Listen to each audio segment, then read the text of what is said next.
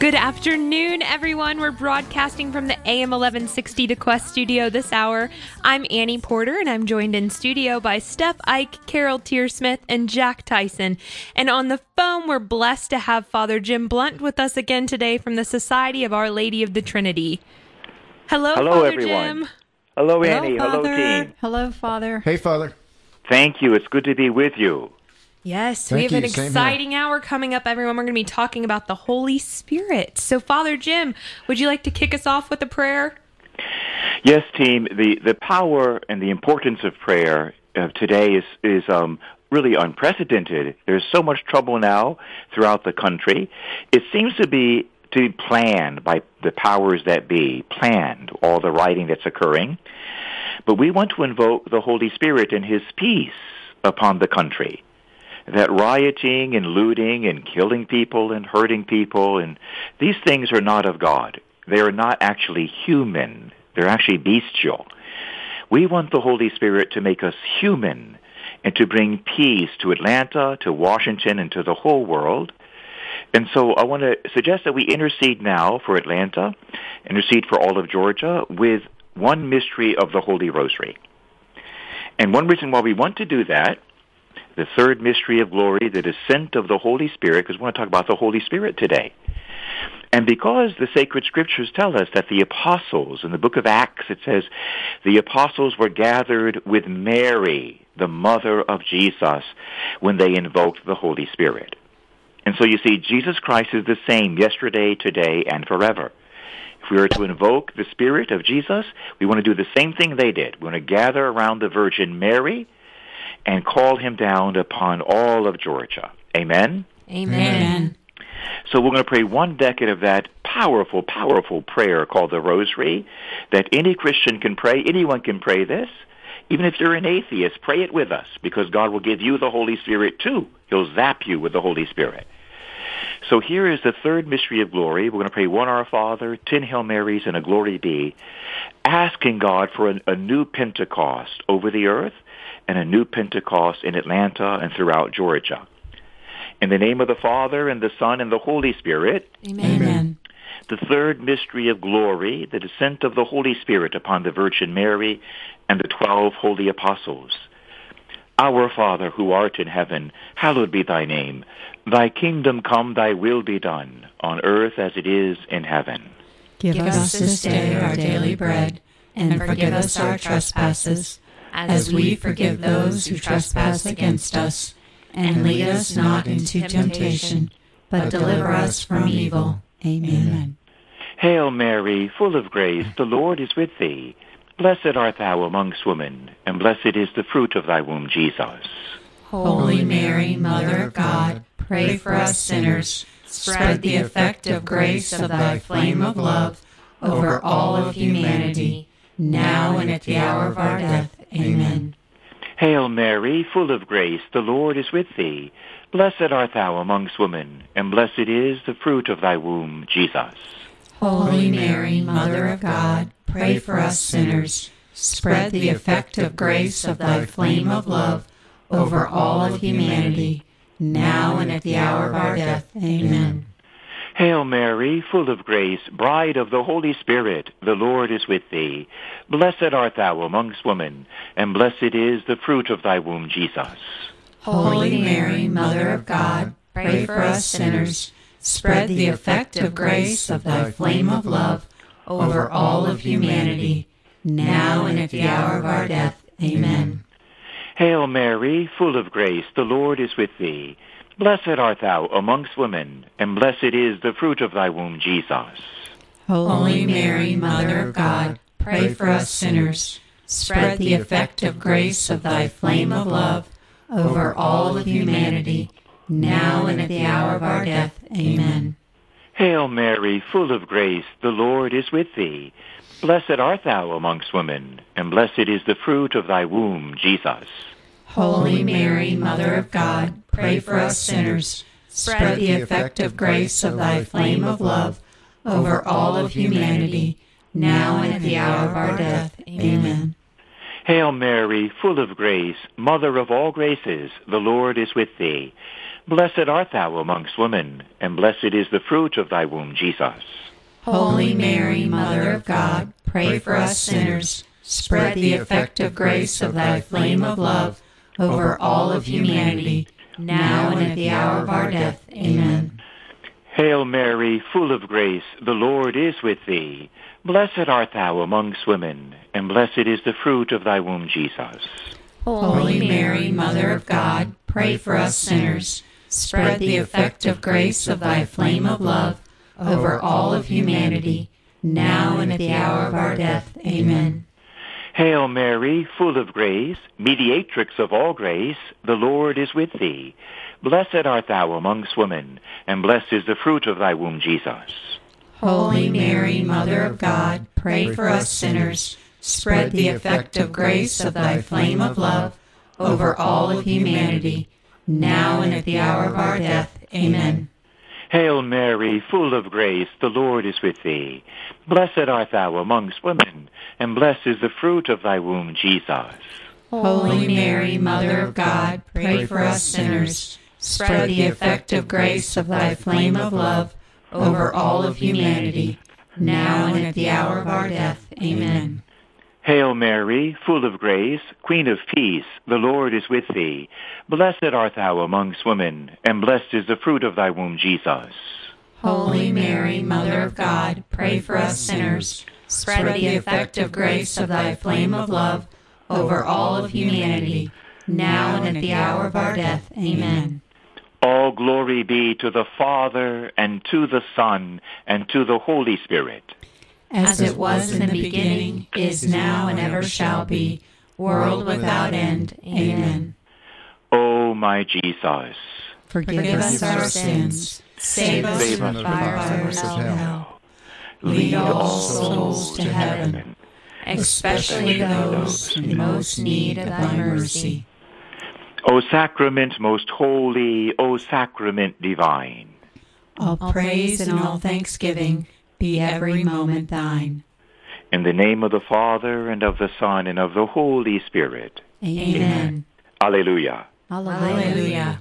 Thank you, team, and thank you, listeners. Wasn't that powerful? It was powerful. Very soothing, too. That was awesome, Father. Thank you very much. Sure, Jack. We've got a couple questions lined up for you for this week. But last week you discussed the seven gifts of the Holy Spirit and how they're designed for our intellect, you know, our will and emotions. So for today, before we dive into the fruits of the Holy Spirit, could you just briefly recap how the gifts of the Holy Spirit assist us personally? Sure. It really brings to the forefront, you know, the surpassing dignity of man and the marvel of human creation. Because the creation of man and woman, is really God's finest work. The fathers of the church said this, that God, he made the whole world for man, but he made man for himself. Mm. That's powerful. You see, we have a purpose and a destiny, and everything on the earth, including the animals and the trees, they were made for us. It doesn't mean we are to abuse them, not at all. But they were made for us to help us on our journey to sanctification, to help us on our journey to heaven, to help us on our journey to God. So everything here is to assist you and I to enter heaven one day as true sons and daughters of God. And the Bible goes further. It says when God made us, you know, as you might say, the crème de la crème, as, you know, the highest part of his creation, he made us in his own image and likeness. I mean, he could have made us some other way, and maybe some beautiful creature, but not quite us. But no, God wanted sons and daughters. You could say it this way, that the Father, he looked at his beloved Jesus, his beloved Son. You might say the Father lives for the Son, you see. He loves his Son. The Bible says, God so loved the world that he sent his only Son. He sent the very best he had. The Father looked at Jesus and said, my goodness, I love him so much. I want 1,000,000 more. And so he made us. is this son is so beautiful. I want a million. No, a billion. I want more of these beautiful Jesuses. And so he made us in his image and likeness. But then he gave us freedom. He gave us free will so that we can choose to be part of that incredible and gracious plan. He gives us the opportunity to say yes, because that's part of being in the image and likeness of God, is that we are also free like God. Mm-hmm. So creating us, his future sons and daughters, making us in his own image and likeness, he gave us in particular these amazing gifts of intellect and free will. And we add that the third amazing faculty of the emotions. That's because God has an intellect, because God has freedom. God chooses freely what he's going to do. And believe it or not, God has emotions, maybe not the same way that we do, but boy, does God love passionately. And when he sent the Holy Spirit on the apostles, he sends a flame to show the fire with which he burns. So God gave us these three gifts in particular, making us like himself and like his Jesus, our intellect and our free will and our emotions. And this is really part and parcel of who we are. And God has revealed this, you might say, through sacred scripture. He's revealed this to the church, and she slowly developed it over the years. One amazing example that the church uses, she borrowed from, the ancient Greek fathers. And the Bible teaches us to retain whatever is good. Whatever is good anywhere in the world comes from God. Whatever is evil anywhere in the world, in any country, is not from God. It's probably from the evil one. But there are good things we can draw from other cultures, especially the ancient Greeks with Socrates and Aristotle and Plato. And there is one particular story that the fathers used, the Greek fathers, that our Christian fathers used as well. And I wonder if you've heard about this team, about the giant and the midget. Do you know about that story? I don't think so. Even the title is intriguing, The Giant and the Midget. It is. But it was a way that the fathers used, both the Greek fathers and the church fathers like Augustine, the way that they used this story to teach us about ourselves. And as the story goes, in ancient days, in primitive days, there was a great giant who roamed the earth. He wasn't a bad soul, wasn't a bad fellow. He was a huge giant, but he was blind. He was a blind giant. And he couldn't see anywhere in the jungle. So while no one could defeat him, no one could really hurt him. He was so strong. Because he was blind, he would hurt himself. And he would fall over a tree stump or a rock, or fall into a pit and maybe hurt himself and have to get out. He had a real dilemma. In the same jungle was born another fellow, and he was a little tiny midget. He was as bright as Einstein. He was smart as could be. But he was tiny and could barely defend himself against any enemy. He had no way to defend himself. He was so small. And one day they made the acquaintance of each other. And the midget, being so smart, he made a proposal to the giant. And he says, let's team up together. Let's live together. From now on, I'm going to live on your shoulders. If you could carry me around, no one can hurt me. And then because I have eyes, I will tell you where to go so you don't fall down anymore. How about that? So they shook hands and made a deal. And from then on, the big blind giant walked around with a little tiny intelligent midget on his shoulders. He never fell down again. And the midget was never attacked again. And the fathers tell us that this represents the human soul, that giant that's so strong is my free will, that you and I have freedom, and we can use it like to riot and burn down buildings and destroy people's livelihoods. It's a powerful giant, our free will. But it needs a little midget who's not very strong in himself, but he can see very clearly, and that's the intellect. That's your mind. Your mind can see things well. God gave us a surpassing grace when he gave us the intellect. He really did. Because the intellect can pierce the heavens. And the intellect, well trained, can pierce all deceptions and discern what is true and good and what is false and bad. So when you put the two together, when the giant, you might say, of my freedom, of my free will, is yoked to the vision of my intellect, I have an unbeatable combination, as long as they're rooted in the gospel of our Lord and Savior, Jesus Christ. Mm-hmm. And so this describes in a very special way our faculties. And you might include in the giant the emotions, because the emotions are very strong as well. They sometimes move the will.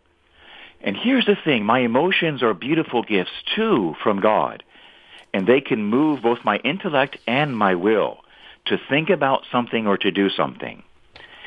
And one of the problems in human life is when I ignore my intellect and I go from my emotions to my will with no intellectual reasoning in between.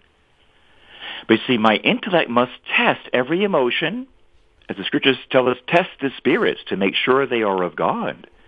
That we are to test, in fact, every thought that comes across our minds. We want to test them. The intellect tests things, certain, emotions and feelings and ideas, to see if they are of God, if they are good and true. And by the way, this shows you and I the supreme importance of education. It's something that's really being lost in the United States of America. It's really been lost in our country over the last 50 years. And one of the great antidotes to this is something that my founder, Father Jim Flanagan, of happy memory, a saintly priest who founded my own community, he was like a prophet many, many years ago. He began speaking about the homeschooling movement, the Catholic homeschooling movement, like 40 years ago. Before it was even heard of, he was talking about this, that we need to find a way to reclaim our education, because the public school system, both in Britain and the United States of America and many other places, seems to be, instead of educating our children, almost dumbing them down. Mm-hmm. And we need to educate our children to be intelligent, because life can be difficult. It can be quite a battle. It's an adventure as well. But, it's hard to ride on that horse in the adventure of life if you can't even see the horse. And so our intellects need to be well-trained. So this little story of the giant and the midget, the blind giant and the intelligent midget, that has to do with the human being's intellect, his emotions, and his free will. That we need that little midget, you might say, of the intellect, which is of supreme importance, to guide our free will and to guide our emotions so they take us to the right places. Amen? Amen. Amen. Great story. Yeah. Isn't that beautiful? Uh-huh. From the ancient Greek fathers and then used by the church fathers as well. And so that's not the whole end of the story, because the story is never finished until we begin reading the Word of God. And by the way, the Rosary itself is basically the Bible on beads. The Rosary is the Holy Bible on beads. That's what it is. It's a B&B. And so the Rosary is for every Christian of every denomination, because it's going through the sacred scriptures every day. And so the Rosary itself contains the living Word of God. And Mary promises when we pray her Holy Rosary, and I say this because sometimes there's people who can't read too well and they have a hard time reading. Well, that doesn't doom you. Pray your Rosary. Anyone can pray the Rosary. Even on your fingers you can pray the Rosary. And Mary promises to give us knowledge and wisdom and understanding and counsel, to infuse our spirits with the seven gifts of the Holy Spirit when we pray the Rosary. And so the Rosary is a perfect way to read the Word of God and to be filled with the Holy Spirit who inspired that Word. And these gifts that God gives us, there are many. You can't really number the gifts completely. There may be thousands and thousands of gifts, you see. But the seven, pivotal gifts of the Holy Spirit are called the Isaiah gifts, mentioned by the prophet Isaiah. and they are wisdom, understanding, knowledge, and counsel, fortitude, piety, and fear of the Lord. And these seven holy gifts, won for us by Jesus at a price, at the price of his blood, he won for us these seven gifts. They constitute the anointing of the Holy Spirit. And that's why we call Jesus the Christ. We say Jesus Christ. That means Jesus anointed. Jesus anointed with the Holy Spirit and with the gifts of the Holy Spirit. And what are they meant to do? They're meant to undo the work of sin. Sin makes me like a blind monster. Sin has a way of darkening my intellect so I can't perceive the truth, and of weakening my will so I can't do what I know to be right. I just do what my feelings tell me to do. Well, we need something to reverse the work of sin. And it all begins at baptism, when either a baby, a teenager, or an adult is baptized in the Holy Spirit, when the water is poured over his or her head, or they're immersed in the water. There's different forms of baptism, but the same thing happens in all of them. The Holy Spirit, with his seven gifts, descends into the soul and the body of the one who's baptized. And thus begins the work of the healing of human nature. So our Catholic life, our Christian life, is really a long adventure in the healing and the perfection of my humanity. And so the Christian faith in no way destroys my humanity. Sin destroys my humanity. It is the Christian faith and the fullness of the Holy Spirit that heals and perfects my humanity. And it does that, he does that, the Holy Spirit. He's not an it. The Holy Spirit is a he. He's a person. He does that first by these seven gifts. I want to mention, though, as a caveat, there's many gifts of the Holy Spirit, including the three theological virtues of faith, hope, and love. So when we are baptized, and every time we receive Holy Communion, we receive an increase in faith, hope, and love. And the seven gifts of the Holy Spirit are how faith, hope, and love are lived out. It's how they are grown within us, how they are acted out. And so these gifts of the Holy Spirit, increasing my faith, my hope, and my love, they work on my intellect and on my free will and on my emotions. Those are the things that need to grow and to be healed and to be filled with light. And so in my intellect, the Holy Spirit will graciously give me four gifts: wisdom, understanding, knowledge, and counsel. And you know, without these gifts of the Holy Spirit, we become blind. We are actually blind. And that's why the Bible speaks of the children of light and the children of darkness. And actually, it's worse than being blind, because we become almost like beasts. Without the revelation of the Lord Jesus, without the revelation of the Christian faith, without the gifts of the Holy Spirit. And so wisdom, understanding, knowledge, and counsel help my mind to begin to grasp everything that's true. First of all, God. And so the biggest mistake in modern times is this whole idea of atheism. The Bible says, actually, that you have to be a fool to be an atheist. The Bible says the fool says in his heart, there is no God. And so wisdom is knowing there is a God. I mean, it's actually obvious that there is a God. But the holy gift of wisdom perfects me in knowing this God, believing in him, and beginning to understand his qualities, you see, as all good and all loving and all beautiful and all just and all fair and everlasting and omnipotent. We begin to understand that there is a God, there's only one God, and he's unutterably beautiful. And he loves us. God so loves the world that he sent his only son. He doesn't tolerate us. He loves us.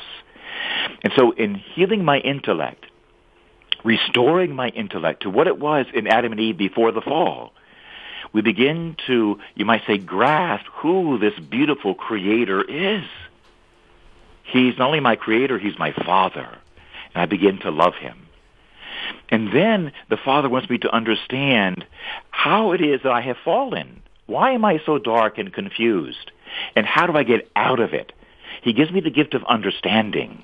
That second gift helps me to understand, you know, you might say, my place in life. What has happened to me? What has happened to the human race? Sin has happened. There's a creature called the devil who fell before we did and who led us into this path of self-worship instead of God worship.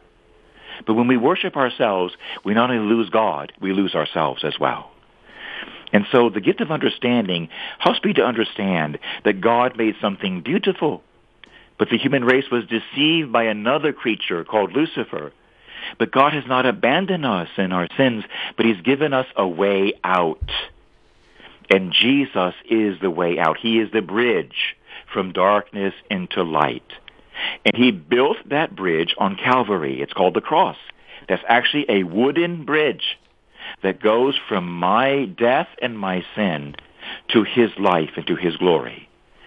And so the gift of understanding helps me to understand what has happened in human history, what is happening now by sanctification, and what will happen in the future as I receive the seven sacraments and the seven gifts and begin to walk as Jesus walked, a life of pure and holy love.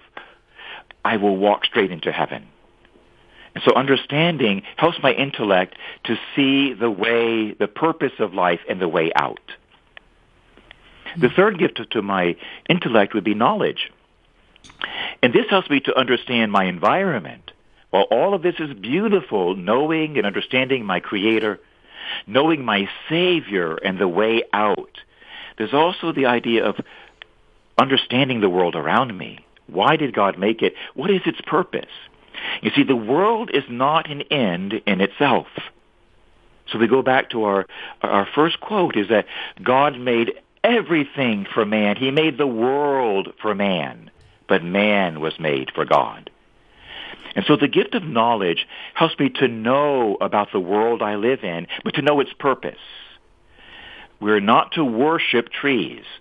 Trees are there to help me worship God. And I say that not only about environmentalism, to be very careful of that, but to respect the environment, but we don't worship trees or animals. St. John Vianney actually said this. St. John Vianney, one of the greatest priests and preachers of all time, he said, if you remove the priest from the village, if you remove the Catholic faith from the village, within one generation, the people will be worshiping trees. Oh, my gosh. He said that back in the 1800s. He said that a long time ago, before we even had this environmental movement. So to be very, very careful, the gift of knowledge helps me to know that the world around me is a gift from God, not an end in itself, and it reflects the beauty and the order and the intelligence of God and leads me to fall in love with him more every day. Especially for me, sunrises and sunsets, trees, and the beach, the water. And so the gift of knowledge helps me to understand my environment correctly. It's another gift from God leading me to God. And lastly, the most significant part of my environment is you. That is my family, my team, my brothers and my sisters, my parish, my city. When we have the gift of counsel, that's the fourth gift for the intellect, I begin to understand my brothers and sisters correctly. I would never take up a weapon, you see, like this group, I think it's called the Antifa group, that goes out and destroys property and people and hurts innocent people. No, the gift of counsel, which every human being needs on the face of the earth, allows me to see my brother and sister precisely as brother and sister, that they are in the image and likeness of God. The gift of counsel helps me to make decisions about my human life and decisions helping my brothers and sisters with their decisions as well. It's a gift of prudence, you might say, of a special wisdom of decisions and human relationships. Extremely important. So these four marvelous gifts perfect my intellect. And when my intellect becomes into order, of knowing God, knowing Jesus, knowing the sacraments, of understanding the world and loving and guiding myself and my brother wisely with the gift of counsel, then my free will needs to follow suit and follow after what my intellect reveals to me. And so God, though, gives me a special gift of fortitude that my freedom can say yes to what my intellect is showing me. In other words, my blind giant of the free will is now empowered to say yes to what my little but intelligent midget of my intellect says and sees. Then I can say yes to what is good even when it is difficult. I will do what is good and resist what is bad even when it's attractive. You are blowing us away right now. So these are the gifts of the Holy Spirit. And one last set, or the last two, the piety and the fear of the Lord. Is that you know what? Hang on one second. Yes. Do we have to go to break, Annie? Because we don't want to miss any of that. Yeah, okay. We got to take a quick break, but we'll be back with more. Don't forget where you are. We'll be right back. Stay tuned. Good. Hello, I am Joanna Lopez from St. Catherine of Siena in Kennesaw. You're listening to Atlanta Catholic Radio, AM 1160, The Quest.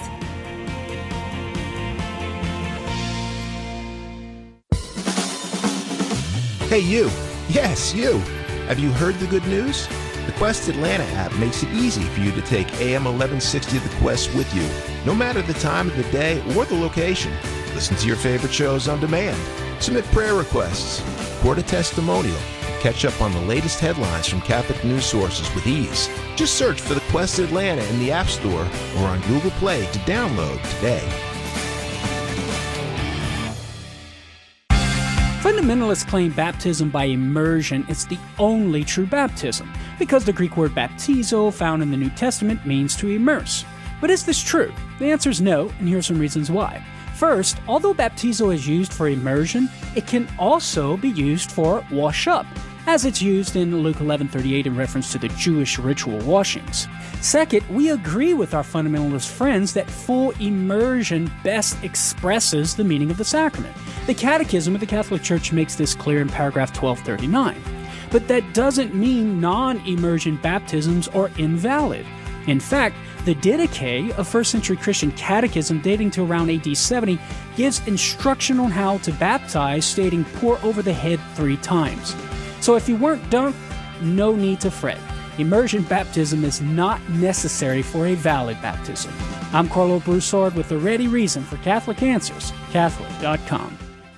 Join the quest for Shelter and Peace on Wednesdays at 11 a.m. with Marie Cleveland and comedian Josh Harris. Shelter and Peace, helping us to focus on Jesus through discussions of Scripture and stories of hope. Wednesday mornings at 11 on AM 1160 The Quest. AM 1160 The Quest is your metro-wide Atlanta Catholic radio station. Our programming is rooted in the teachings of the Catholic Church and helps listeners learn new and fascinating aspects of our faith. Here at The Quest, our mission is simple and powerful: to invite, inform, and inspire listeners to embrace their journey of faith through the beauty of the Catholic Church. The Quest team continues to hear wonderful testimonies from listeners all around Atlanta. One listener shared, "The Quest helps me grow my faith every day I listen. Every day, I feel the Holy Spirit talking to me through the Quest. If I have a question, it seems like the answers come to me through this Catholic radio station in a timely manner. I enjoy the programming, and yes, it has changed me. It's definitely changed me." None of this would be possible without listeners just like you. We are a 100% listener-supported station. A donation of any amount helps to cover the ongoing operational expenses. Your donation is helping to bring your fellow Catholics and Christians closer to Christ. To donate, visit thequestatlanta.com.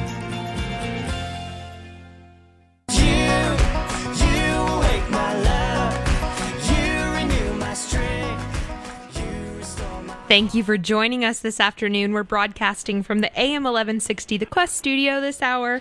I'm Annie Porter, and I'm joined in studio by Jack Tyson, Carol Tearsmith, and Steph Icke. And on the phone, we have Father Jim Blunt with us, and this hour we're talking about the Holy Spirit. So, Steph, I think you had a question or a comment?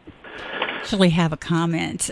Sure. I wanted to remind our listeners who are getting writer's cramp right now. They're probably writing and trying to keep up with you, and we are getting gems thrown at us like a mile a minute. So this has all just been so intriguing. I would like to remind them that they can go back to the archives, and this show will probably be loaded when, Annie?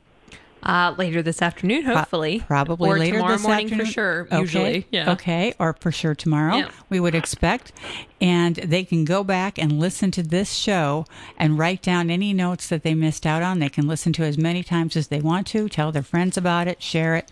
And you have just been gracing us with so much great information, and we just thank you so much for that. And I will also share that Father said today, you know, guys, I'm just not 100% today. And I would have to say, if you're not 100% at this minute, you sure are. So thank you for this, and we'll go back to where we were with the 7 gifts. Do you remember what we were going to talk about next?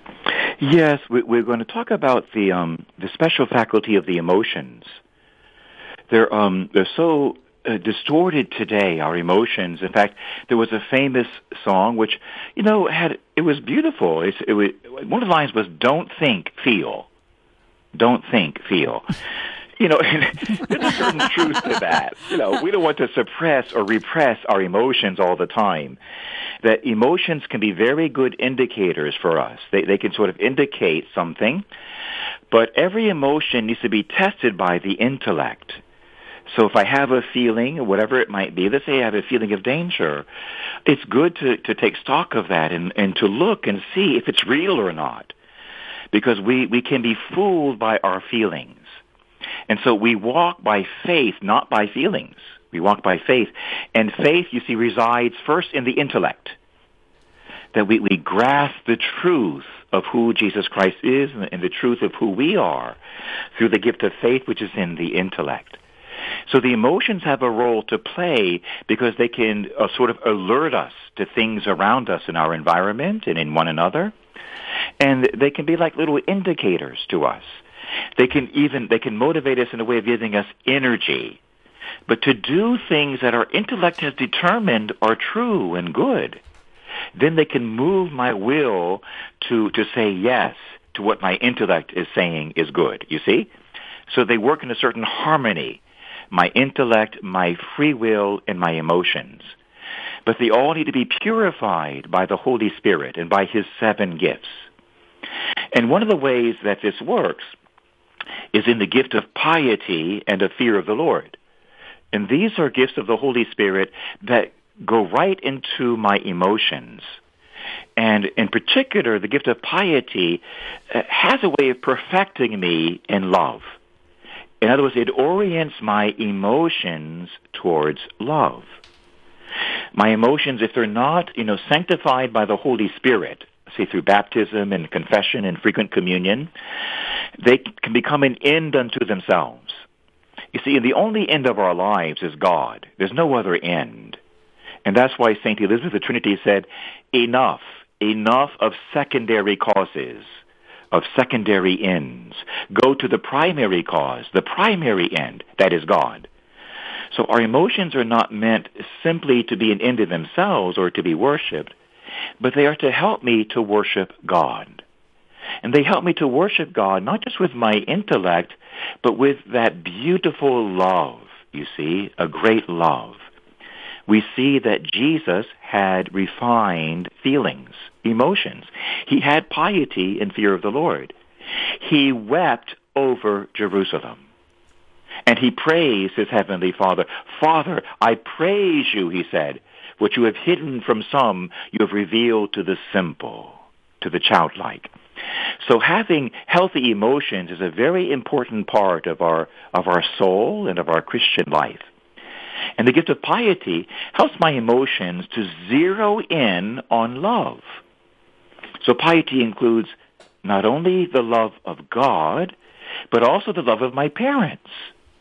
My father and mother are images of God to me, especially when I'm tiny. And that's why the Bible places that commandment, number 4, honor thy father and thy mother, right after the commandments about God. It's not the 9th or 10th commandment. It's the 4th commandment. After the first three commandments of loving God and keeping His name holy and keeping Sunday holy, the first three commandments teach me to love God. That's the first part of piety. But the second part of piety is loving my parents, loving those whom God has given to me and who gave me life through these parents, who become images of the Father and the Holy Spirit to me. In particular, my daddy sort of symbolizes God the Father in a way to me as a child. My mother, the Comforter, the Holy Spirit. And so our parents are great gifts from God. Piety is my emotions loving my parents, not rebelling against them. And boy, we need the gift of piety today, because our modern culture has become so twisted that we oftentimes teach our children, to disobey and to rebel, to disrespect. I'll never forget, I don't have TV in my rectory. I don't have any cable television. But I remember years ago, and it's one reason why I began to not watch television, is that like every sitcom, every funny show on the television, and indeed every commercial, I would see amazing displays of disrespect for mom and dad. That the children in these comedies and these sitcoms, they would actually mouth off to their parents and be disrespectful and arrogant. And I began to realize, even as a teenager, wait a minute, this seems to be different than what the Bible says. That they actually teach, the television teaches our children to disrespect their parents and even to make fun of them. And so we would see in so many commercials and so many shows, the father, the man of the house, is an utter nitwit or a goofball. Mm-hmm. I see that in so many shows and so many, he's just a total zero. And then the mother, of course, she runs the family, or she's the intelligent one, is always the mother, never the father. She's intelligent and efficient. And the child is the genius. And I'm wondering about this because I come from a family of 8 children. And now we were smart kids. We all made the National Honor Society. Mm-hmm. Not one of us was smarter than our dad or our mom. And they were smart. We got our smarts from them. They were intelligent too, more so. And our dad was the head of the family, was not a wimp or not a nitwit by any means. And our mother was bright and beautiful, but she never put my dad in his place. She always respected my dad. And my dad always loved my mother. And we were taught to obey both of them, you see? Mm-hmm. But these things have been reversed. That's the gift of piety. Piety is loving in a marvelous fashion your heavenly father and your earthly father and mother. And St. Thomas Aquinas teaches us that piety includes loving my fatherland. Piety then includes the virtue of patriotism. Patriotism is a godly and Christian and scriptural virtue. And we are to love our homeland. If we're from Poland, we are to love Poland. If we're from Zambia, we are to love Zambia.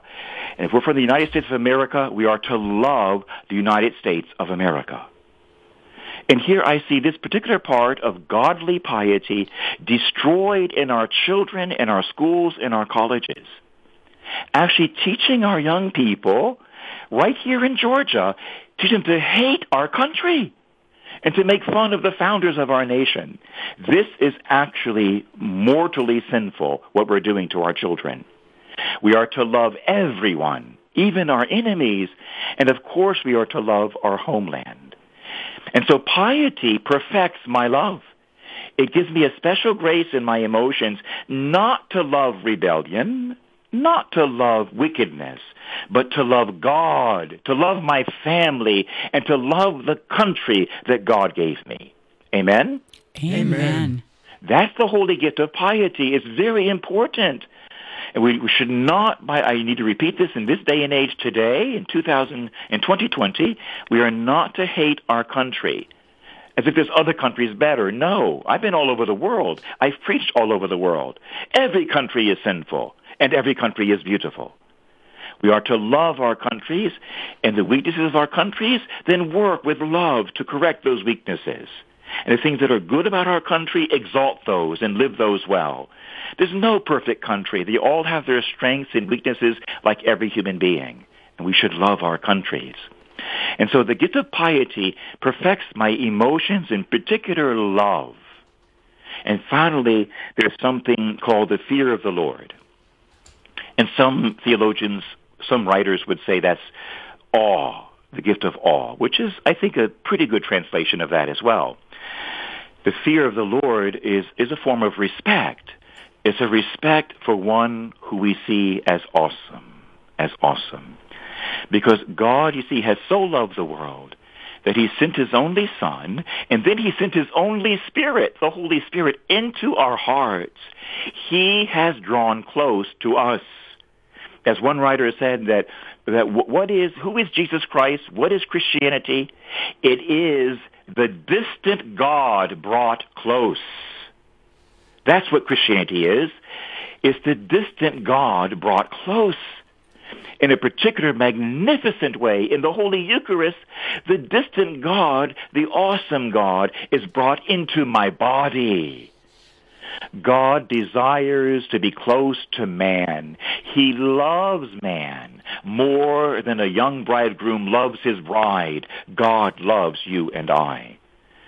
And so to have such a relationship with such a God is something, it's off the charts.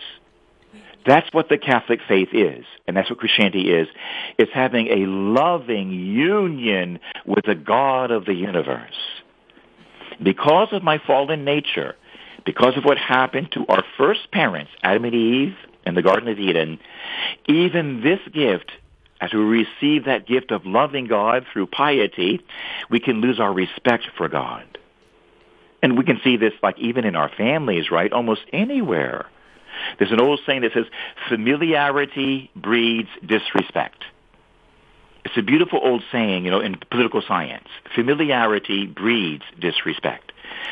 And so in our familiarity with God, which is good and wholesome and willed by God, it must never dip down into disrespect. And I can illustrate this maybe in a tiny story. When I was a teenager, one of my teenage buddies, he came up to me and he said this to me. We were both were Christians from different churches. But he said to me, "Hey, Jim," he said, "I've got God in my back pocket."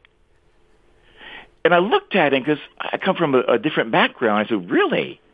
I said, "Shouldn't you be in his back pocket?" That was my first thought as a Catholic, you see, that, okay, yes, we have familiarity with God, but never a disrespectful or contemptuous, familiarity. The God that I worship, the God inside of me, remains God. And I want to tell you a secret.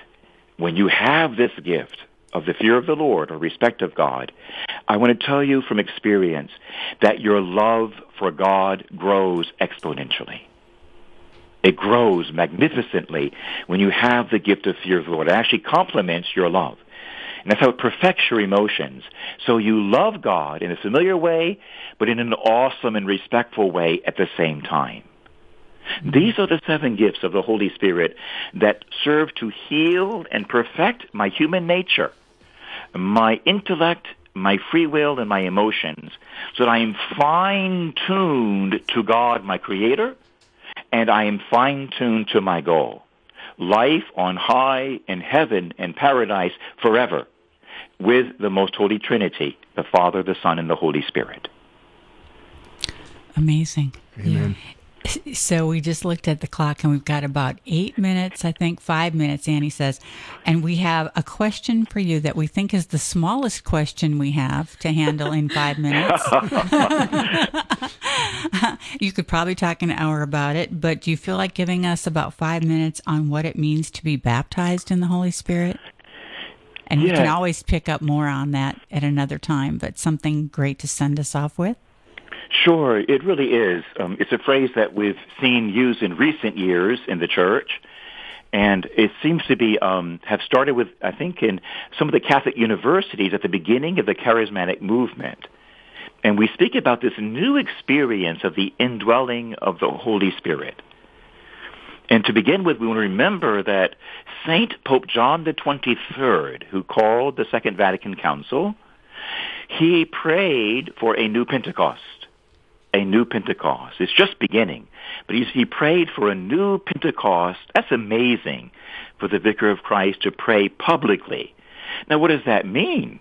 Well, one thing it does mean is he could see clearly that the church had become, like Ezekiel would teach us, dry bones. That the church, in a way, had been drying up for centuries.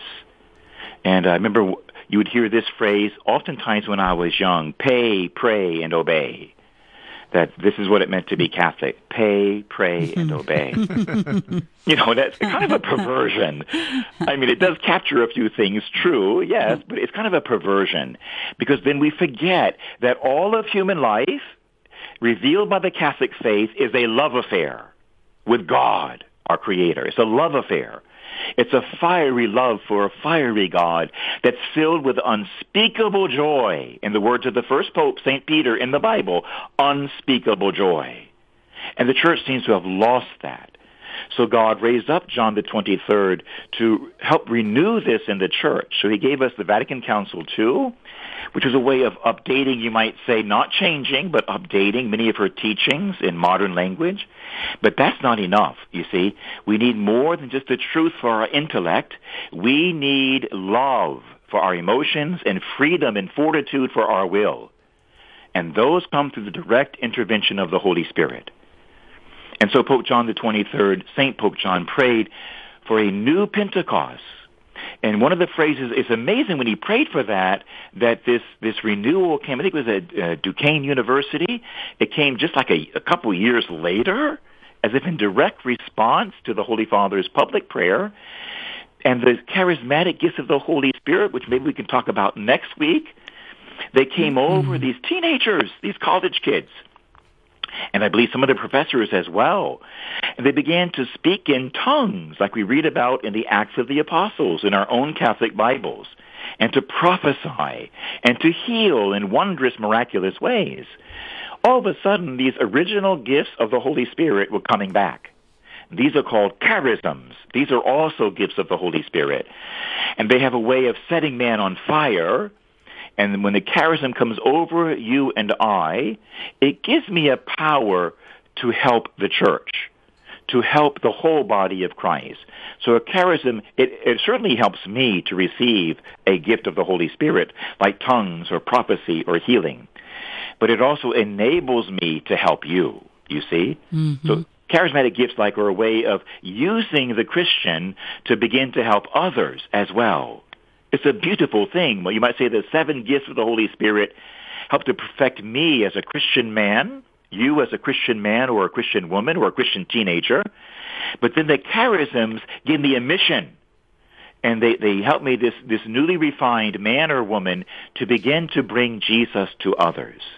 And the phrase that was coined was the baptism of the Holy Spirit. It's a beautiful phrase, but it can be a little bit confusing, I think, sometimes, because most Christians are already baptized, and most Christians already have the Holy Spirit, or they should, because the Holy Spirit can flee from us when we commit mortal sin. And that's why God gave us the sacrament of confession. And yes, we'll talk about the sacraments, too, in future shows, because each of the seven sacraments fills me with a unique power of the Holy Spirit, again, to restore me and to perfect me. So the baptism of the Holy Spirit can be confusing because we're already baptized and we should already have the Holy Spirit. But here's the thing, is that these gifts seem to have dwindled down over the centuries in many ways. So that even Pope John the 23rd and St. Pope Paul VI also noted this, that it seemed like the church was dead in many places. How can we get this indwelling of the Holy Spirit? It's almost like he was living inside of God's Catholic people and our beloved Protestant brothers and sisters too. But in most of us, he's inside of us, locked inside a cage. Like a little bird cage inside of my heart. And there the Holy Spirit is locked, you know, strongly under control. But the idea is to let God be in control. Too many of us, including many of us clergy, want to be in control. The church doesn't belong to us. The church belongs to God. It's not our church. It's God's church. And we want to let God be in charge of the church, of the parish, and of our souls. So we want the Holy Spirit not to be in a little cage locked up inside of me, maybe dying of hunger, but to open that cage and let him flutter and fly out. Then he can renew every part of my being. I have to let him come under control of all of my senses and my faculties.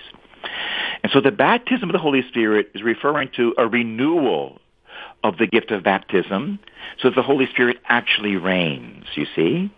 Mm-hmm. And let me finish this maybe with a little story that I remember as a teenager. I think I was 19, and I went to a special meeting, and a friend of mine invited me. And I went one night after work, and was at a very beautiful house, really like a mansion. And there were a lot of people there. I'm not sure why I was invited, because I'm not rich and never have been. But there were a lot of people who must have been well-to-do with a very wealthy house, and I would say there were at least 65 of us there. And there was a man speaking to us, and he was a very good speaker. It turns out I really didn't know him. He was a professional football player. He was one of the football players in the National Football League, and he was giving us this story about, really, it's about a pyramid scheme, about how to sell and make money. And to make a long story short, he used an example in his talk.